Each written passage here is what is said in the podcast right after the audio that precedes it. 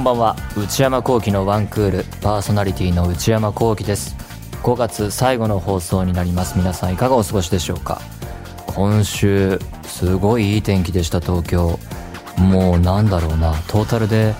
こんな日がずっと続けばいいのにっていうようなね。気温もいい具合だしあの風もちょうど心地よい風が吹いていて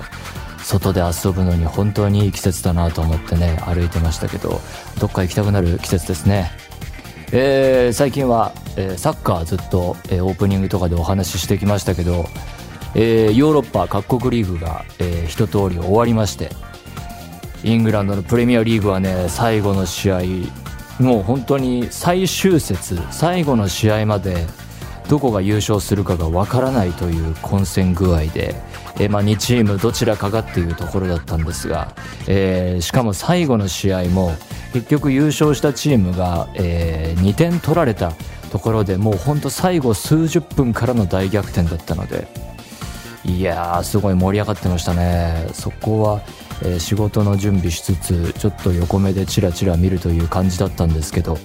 えー、各国リーグは終わりラスト最後はチャンピオンズリーグヨーロッパの、えー、クラブの一番上を決めようという一番まあみんなが楽しみにしている大会の決勝を残すのみとなっていたところ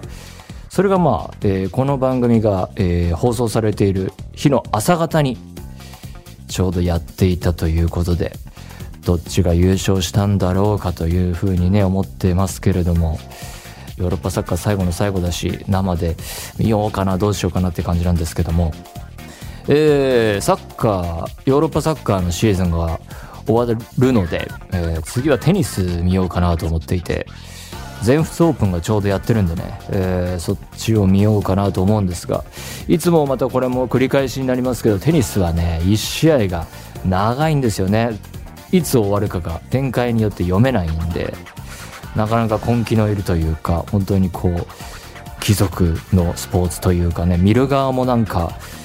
あの中継見てるとねすごい選手の近くでそのフィールドレベルで見てる人たちは結構セレブが多かったりして、まあ、そういうところと試合時間の長さとっていうのはね重なってくるのかなとか思ったりしますけどね。ゴルフとかもすごい1試合っていうかもう日をまたいでやっていきますからね。一つの大会をなんかそんなことも感じますけどいつかねああいうテニスもグランドスラムいい席で見たらどんな気分になるんだろうなと夢見たりしていますが。さて、えー、私の方はですね、えー、最近あったことで言うとあのー、たまに実家と連絡取るんですけどオーブンレンジが壊れたっていう話を聞いてまあ長く使ったものらしくてでどんな状況かっていうと温め使う時に時間の設定がうまい具合に止まってくれなくなってしまったと。だからもう勘で行くしかないっていう風に聞いてそれはかわいそうだなと思って。で修理をしようかと見てもらったら直すなら直すで結構かかるので点々点みたいな話だったんでまあそもそも親孝行マインドが薄い人間ですから、まあ、ここは一つお金で解決しようかなと思って買って送ったんですよね。でまあ要望としてはまあ温め機能、まあ、普通にあればいいっていうのと強いて言うならばパン作りたい願望があるからその、まあ、今のやつでも作ったことあるらしいんですけど発酵機能が、えー、これこれ必要でとかって聞いたんですけどね。僕はあの料理を一切しないので電子レンジオーブンレンジに全く興味ないのでさっぱり分かんなくてね。だからもうこれ自分が使うものとかテレビとかねあのいろいろ調べるのも、えー、進んでやりますし、えー、興味も湧くのでどんどんどんどんリサーチもはかどっていくんですけどオーブンレンジはよくわかんないなと思ってちょっとこう機種を決めるのに時間がかかっちゃったんですけどでいろいろ調べていく中でもう、まあ、インターネット以前以後っていうのはこういう調べ物えー、大きな違いがあったと思うんですけど、まあ前だったら人の本当にリアルの口コミだとか、えー、家電屋さん行って実際に物を見て店員から聞いて、じゃあこれかなっていうふうに買っていたと思うんですけど、そこから時代が進んで、インターネットの時代になってまあブログでああだこうだ口コミがあったりあと価格コムの登場ね。価格コムでこう値段がインターネットでこのサイトで買うとこんなに安く買えますよとかどんどんどんどん可視化されていってそこは結構ね革命的だったと思いますけど、えー、だからまあ僕はそういうの使うんですけどえー、あと近年だと SNS で検索かけるとかねまあ全部を鵜呑みにしていいわけではないだろうけどああいうのも参考になって口コミとか調べてってね、えー、今どの機種買えばいいのかっていうのを、えー、自分のことはそういうふうに決めていたんですけどオーブンレンジわかんないなと思って。でこう人とかにも聞いてみると今は断然 YouTube らしいですね。家電の、まあ、レビュー系の YouTuber もいるしそのなんか家電を説明してくれる新機種とかを、えー、YouTube チャンネルが結構あるっていうんで、まあ、ちょっとそれ見ようかと思ってご飯食べながら見てみたんですよね。するとやっぱりねあのメーカーごとの違いとか、えー、新製品がこの時期出るんでいつ買うといいですよとか、えー、あとなんかそのチャンネルのコメント欄にみんながえー、これ買いましたとかこれで迷ってますみたいのを Q&A で答えてたりしてねなんかすごい時代だなと思ってね見てたんですけどだからオーブンレンジは無駄に詳しくなりましたね。もうメーカーごとの違いも分かるし買うタイミングのベストも理解したしいやこの知識これ以上どこに生かせばいいんだろうっていうぐらいね今詳しいですね。まあそれでまあ無事、えー、その件は終わったんですけど自分の家のレンジって本当いつも温め機能しか使ってないけどどんなもんだっけと思っていろいろ見てみたら一応ちゃんとオーブンレンジであのよく考えたらグリル皿もついてるからそういうこう加熱してね調理いろいろやる機能もついててあのでよくよくボタンも一つ一つ見てたら発酵っても書いてあってあこれ発酵できるんだとか、ね、宝の持ち腐れ？なんかかわいそうになってきましたね。その自分の家のオーブンレンジにこんなにいろいろできるのに全然こんな単一の機能しか力を発揮させてあげられなくてごめんねっていう気分になりました。本当にねまあでも活用しないだろうなとそういうことでオーブンレンジに最近詳しくなった人がお届けします。それでは内山昂輝のワンクールスタートです。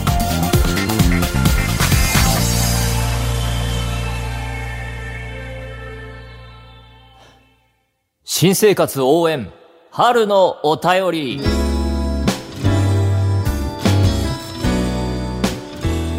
毎年恒例春恒例新生活にまつわる身の回りの変化についていろいろ教えていただくコーナーです。来週から6月ということでまあもういい加減あったかくなってきたしもうなんなら日によっては暑いくらいだし春も終わりかなということで今年は今回で今週で一区切りつけます。ということで今日は時間の限りこちらの新生活応援春のお便りにいただいたメールを紹介していこうと思います。ラジオネームみちゃさん24歳の方。内山さんこんにちは。いつも楽しく拝聴しております。私の職場ではこの春バイトの方2人と社員の方1人計3人が退職されましたそういう時期でもありますね。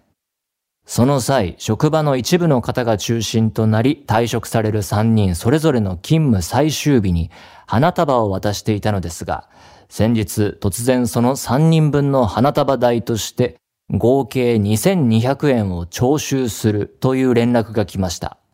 事前に何の連絡もなかったため、花束は有志の方々で送ったものだと思っていたところに突然の連絡。うん。そして、領収書などの提示もなかったため、言ってしまえば何に使ったかもわからないものに、2200円を支払わなければいけないことに戸惑いと不満があります。あ、合計っていうのは、一人2200円ってことか。まあでも花束、どんくらいのものかわかんないけど、3人分だとね、結構しますもんね。確かにね、領収書も人数分で分けたりするのも大変だしね。えー、戸惑いと不満があります。私はこの職場に来て半年程度で、これまでもアルバイトを含め何人か退職されており、いつも一部の方々が中心となり花束を渡していたことは知っていたのですが、徴収の連絡が来たのは今回が初めてです。どういう理屈なんだろう、これは。最初はこう、入って間もないから、今回は大丈夫みたいな感じだったのかな。半年程度でそろそろもう立派なここの一員だし、花束出そうかみたいな。どうなのかしら。職場の方々はいい人ばかりなので、トラブル回避と今後の良好な関係のためにも支払うことになるとは思います。また、送った方一人につき700円くらいだと考えれば、そこまで高くもないので必要な出費だと考えればいいのですが、やはり事前に連絡が欲しかったと思ってしまいます。そして、この金額で趣味の映画1回は行けるよな、などと手放さなくてはいけない2200円の使い道について色々と考えてしまいます。確かにちょうどね、えー、まあ見るスクリーンにもよるけど、だいたい1回分、通常よりはちょっと多いくらい。職場の春の別れとともに訪れたモヤモヤと私の2200円への執着失礼しました。内山さんは2200円あったら何がしたいですか？2200円。まあ映画1回っていうのがね、すごいぴったりだけど、パッと思いついたのは、あの、すっごいいいとこのバーのカクテル。多分、いや、どうだろうな。めっちゃ高級だったら、カクテルの種類によっては足りない可能性すらあるけど、まあまあまあ、あの、標準的な、標準的な、あの、どこにでもあるようなカクテルであれば、チャージ代とかもついちゃうだろうから、そこと消費税組み合わせると、これくらいになるんじゃないのかなということで、バーのカクテルを飲みたい。ということで、花束ね、確かに、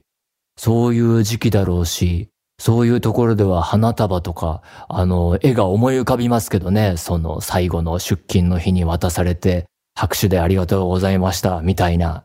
絵は思い浮かぶけれども、どうなんだろうその一般的に企業に勤めた経験がないので、習慣的にこうみんなで分担して、えー、お金払うものなんでしょうかね。僕は花束いらないなって思うし、寄せ書きとかもいらないなって思う人間なので、なくてもって思いますけど、ただまあそうやって、えー、いろんな事情があって退職する人がいて、彼らをこう、いい雰囲気で見送りたい、お疲れ様っていうふうに儀式を持つのはいいことだなと一方で思いますけどね。ただまあ、そうやって毎回毎回花束みんなにあげることが恒例の行事ならば、会社の予算使えばいいんじゃないですかね。うん、そこに組み込んで、そういうことに使う費用として、えー、大体これくらいの花束っていうのを基準を決めて会社のお金を使う、または廃止。これでどうでしょう？ラジオネームエリさんからいただきました。内山さんこんばんは。いつも配信楽しみにしています。私は歯科助手をしている33歳の女です。突然ですが私はこの春、離婚しました。あら。この前同じ投稿をしている方のお話を聞いて私もとなり、思わず私も内山さんに話を聞いてもらいたくなりました。笑い。お疲れ様でした。一緒に住んでいた家を引き払い、以前は職場まで歩いて15分の距離でしたが、今は実家から約1時間半かけて通勤しています。ああ、一時的にこう、実家に住んでいるわけか。引っ越し先がやっと決まり、来月にはもう少し職場までの距離が近くなり、また一人暮らし生活が再び始まります。将来的には子供が欲しいと思っているので、再婚を考えていないわけではないのですが、離婚したばかりですぐにはそんな気にもなれないし、今からどうやって出会えばいいのかわかりません。確かにね、まあ今はまあキンキンのことだし。以前、ラジオでマッチングアプリを利用されている方のお話がありましたが、その時の内山さんの反応と同じように、世代なのかどうしても危険な匂いがしてアプリを登録する勇気がありません。職場も女性ばかりなので出会いがなく、もういい年なので少女漫画のような出会いがないのもわかっています。男性と違って女性には期限があると思うので色々悩んでいます。ああ、価値観はそれぞれですけど、まあその、子供が欲しい、子供を産むっていうことに関してはまあ年齢も、えー、関係してくるということはあるか。えー、内山さん助けてください。はあ、まあ助けようはないんですけどね。どうなんだろう、マッチングアプリはいかがなものかという感じで、新たな出会い、まあ、すぐとは言わないまでも。そもそも、今って、職場恋愛っていうのは、どういう雰囲気なもんなんですかね。会社によってはいろいろ規則もありそうだし、あと、今いろいろこう考え方がアップデートしていこうよっていう世界的な流れの中で、まあ日本もようやくいろいろ、えー、空気感変わりつつあると思うんですけど、まあ相変わらず、えー、地域とか、えー、会社の社風とかで古い体質の企業もあると思うんですけど、あの、ごくごくプライベートなこと、あんまり聞かないようにしましょうって感じじゃないですか。あの、恋人いますか？とか、パートナーいますか？とか、突っ込んだこと聞くの NG みたいな。ことあると思うんで、だから、その、関係性はね、そういう深い関係性になりにくいっていうところもあるのかなと思いますけど、だからそういうことも含めて、やっぱこうマッチングアプリに行き着くっていうのをね、えー、知り合いから聞いたことがありますけどね。みんなどうやって出会っているのだろうか。ラジオネーム、春は毎日服装を間違える、てつてさんからいただきました。内山さん、スタッフの皆様、こんにちは。毎週、ポッドキャストで楽しませていただいております。ポッドキャストはいいですね。どこにいても聞けるのがありがたいです。さて、春のお便り、まだ間に合うならぜひ聞いてください。私は今春、家を買いました。すご。なぜ家を買ったのか。私には不労所得を得たいという夢があります。不労所得。確かに欲しい。その夢の実現のために様々な理由も含め、ここ5年ほど、シェアハウスを経営したいとずっと思っておりました。そして今年、ついに物件を探し始め、立地や物件自体が素敵であることはもちろん、売り主さんも親切で、いい人そうというのが決め手となり、購入に至りました。買ったんだ。しかし、シェアハウスには向かない物件だったため、借家にする予定です。シェアハウス経営は次のステップとして、まずは不労所得を得るという夢の実現への第一歩を踏み出せた春でした。はあ、じゃあその買った家は人に貸すと。うん。内山さんは今年の春一歩を踏み出したなんてことはありますか？ないです。それでは少しずつ暑い日も増えてきております。どうぞご自愛ください。はあ、シェアハウスを経営したい。そういう人もいるんですね。経営して、不労所得を得るってことは、その、住んでる人からのその家賃をもらってってことか。シェアハウス経営して自分も住むっていうわけではなさそうですね、これだと。うん前に高校の友達が、この間あの、日本に帰ってきた時に、あの、お茶した時に、海外生活が長くて、で、そもそも無駄遣いもしない人だから、あの、お金も貯まっていくっていう話をして、じゃあ、あの、日本にマンションでも買って人に貸したらっていう話をしましたね。そういえば。で、俺そこ住もうかなって。そんな話で盛り上がりましたけどね。こう、めっちゃいい部屋買ってもらって、良心的な家賃で住ませてもらうっていう、古速なことを今、狙っています。ラジオネーム、よっぺさんからいただきました。埼玉県の方。私はアパレル店舗で店長をしています。アパレル季節関係ありそう。季節によって商品も変わり、売り場作りも装飾などは季節感が出るように変化をつけています。でも、これはどの季節でも一緒です。ではどこで新生活、春を感じるか。それはお客様の変化です。ほう。2月の終わりから3月くらいになると、進学に伴い洋服をまとめて購入する新大学生や新専門学生が多くなるのです。そうなんだ。高校までは制服があって、さらに部活もやってたら、普段はジャージだったという子が洋服を買いに来ます。ああ、僕は高校私服だったからあれだけど、そうか。大学、えー、デビュー、専門デビュー的なことで洋服を買うのか。ご家族で着て、制服じゃなくなるけど、私服がないので選んであげてほしいという時もあれば、一人で着て、どんな服が自分に似合うかわからないので、おすすめありますか？など、微笑ましい接客が増えるんです。確かに、可愛らしいですね。こちらも喜んでもらえるように、楽しい大学生活を迎えられるように、と力が入ります。もちろん普段手を抜いているわけではありません。笑い。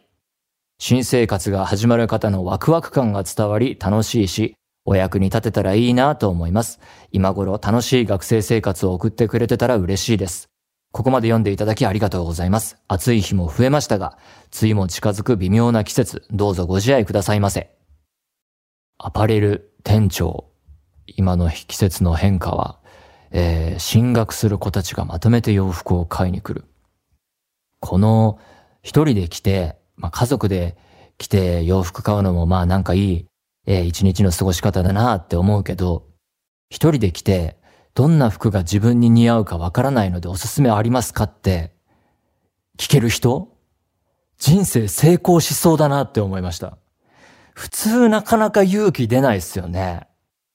あの、まあ、普通に洋服買うときに疑問に思って日常的に買ってる人がコミュニケーション取るのはわかるんだけど、その、まあ、これまで学校でずっと制服とか部活でジャージだったっていうのが大半だったから、ここからま、洋服増やそうっていうので来て、洋服あんまりわかりませんと。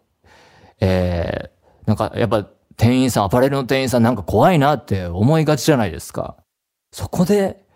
おすすめありますかって聞ける人？今私はこういう状況でございます。プロのアドバイス、えー、頼みますって言える人？これ出世するなって思いました。いや、すごいわ。そのマインド、参考にしたい。ラジオネーム、うさこさんからいただきました。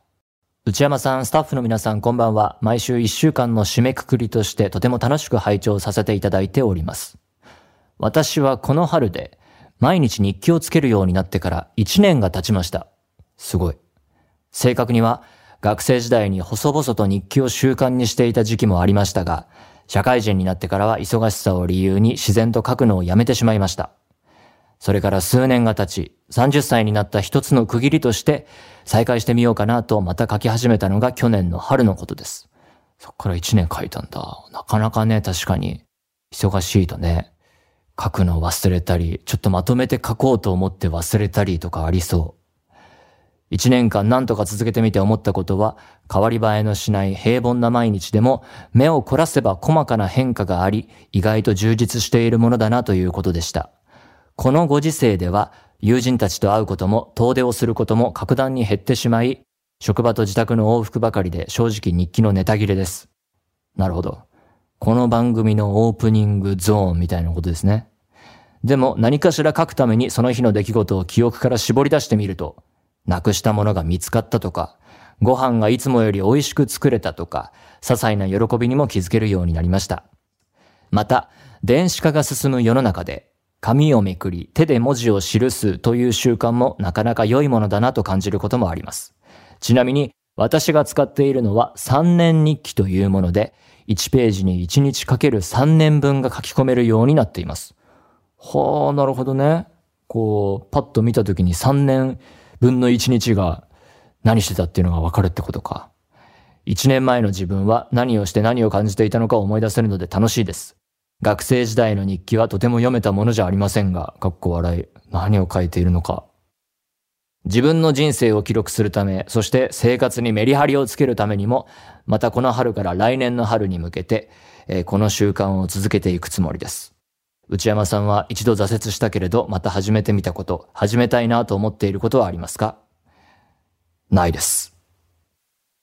日記はつけてないですね。お人生の中でつけたことあるかな？あるような、ないような。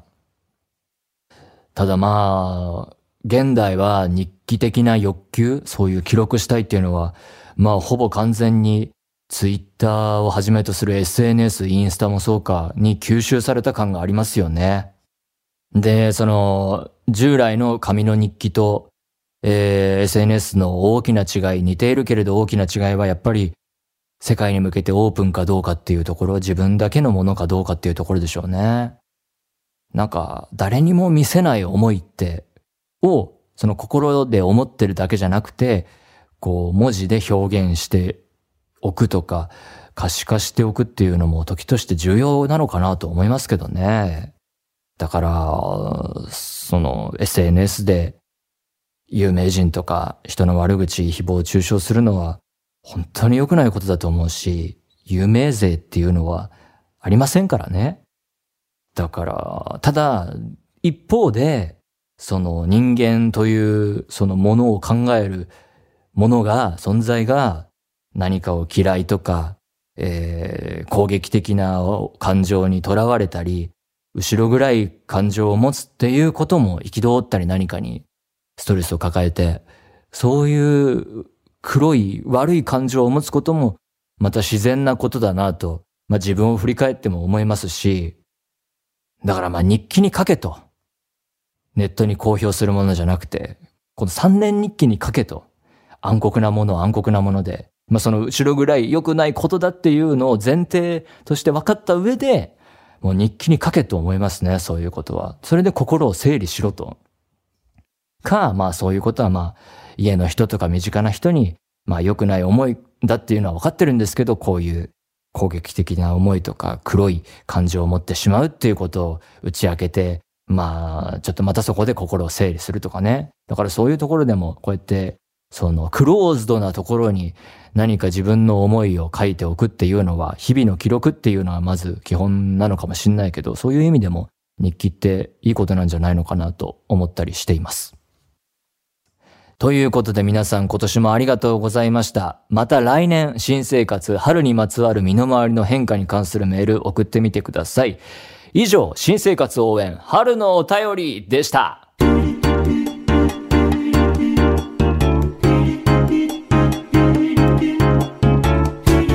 内山幸喜のワンクール。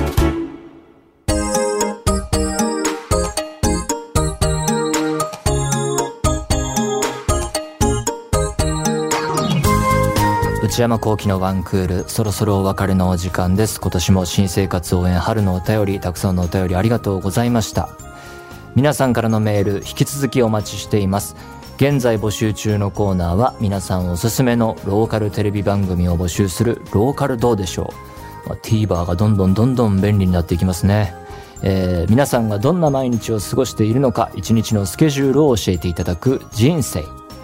パリピな皆さんの日常を教えていただく私はパリピ私内山幸喜に10分喋ってほしいトークテーマを提案していただく内山さんこれで10分お願いします買い物不詳な私内山幸喜の財布をこじ開けられるような買いな商品をお勧めしていただく内山さんこれ買いです最近はオーブンレンジを買いました今抱えている悩みをなるべく詳しく教えていただくお悩みプロファイル他にも最新の流行を少しだけ覗いてみるトレンドハッシュタグ。私が最近見た映画についてただひたすら語るムビログ。そして話題になっているエンターテインメント作品などの普段は表に出ない関係者の方にお話を伺う中の人インタビュー。これらのコーナーで取り上げてほしい商品や作品、人物なども募集中です。そして内山幸喜オフィシャルノート内山幸喜の踊り場毎週木曜の夜に更新しています。現在は、えー、内山映画ランキング過去にこの番組で、えー、作ってきた年間の映画ランキングを振り返っていろいろ最新情報なども付け足して、え、更新しております踊り場公式 Twitter、YouTube チャンネルもありますのでそちらもぜひご活用くださいすべてのメールはこちらのアドレスへお願いいたします。one.joqr.net one.joqr.net 番組公式ツイッターアカウントは、アットマーク、one, アンダーバー joqr です。こちらもぜひチェックしてみてください。この番組は、ポッドキャストと YouTube でも配信中です。ポッドキャストは、ポッドキャスト QR、Spotify、Amazon Music などで、YouTube は文化放送エクステンドの公式チャンネルで配信しています。更新は火曜日の夕方の予定です。それではまた来週。さようなら。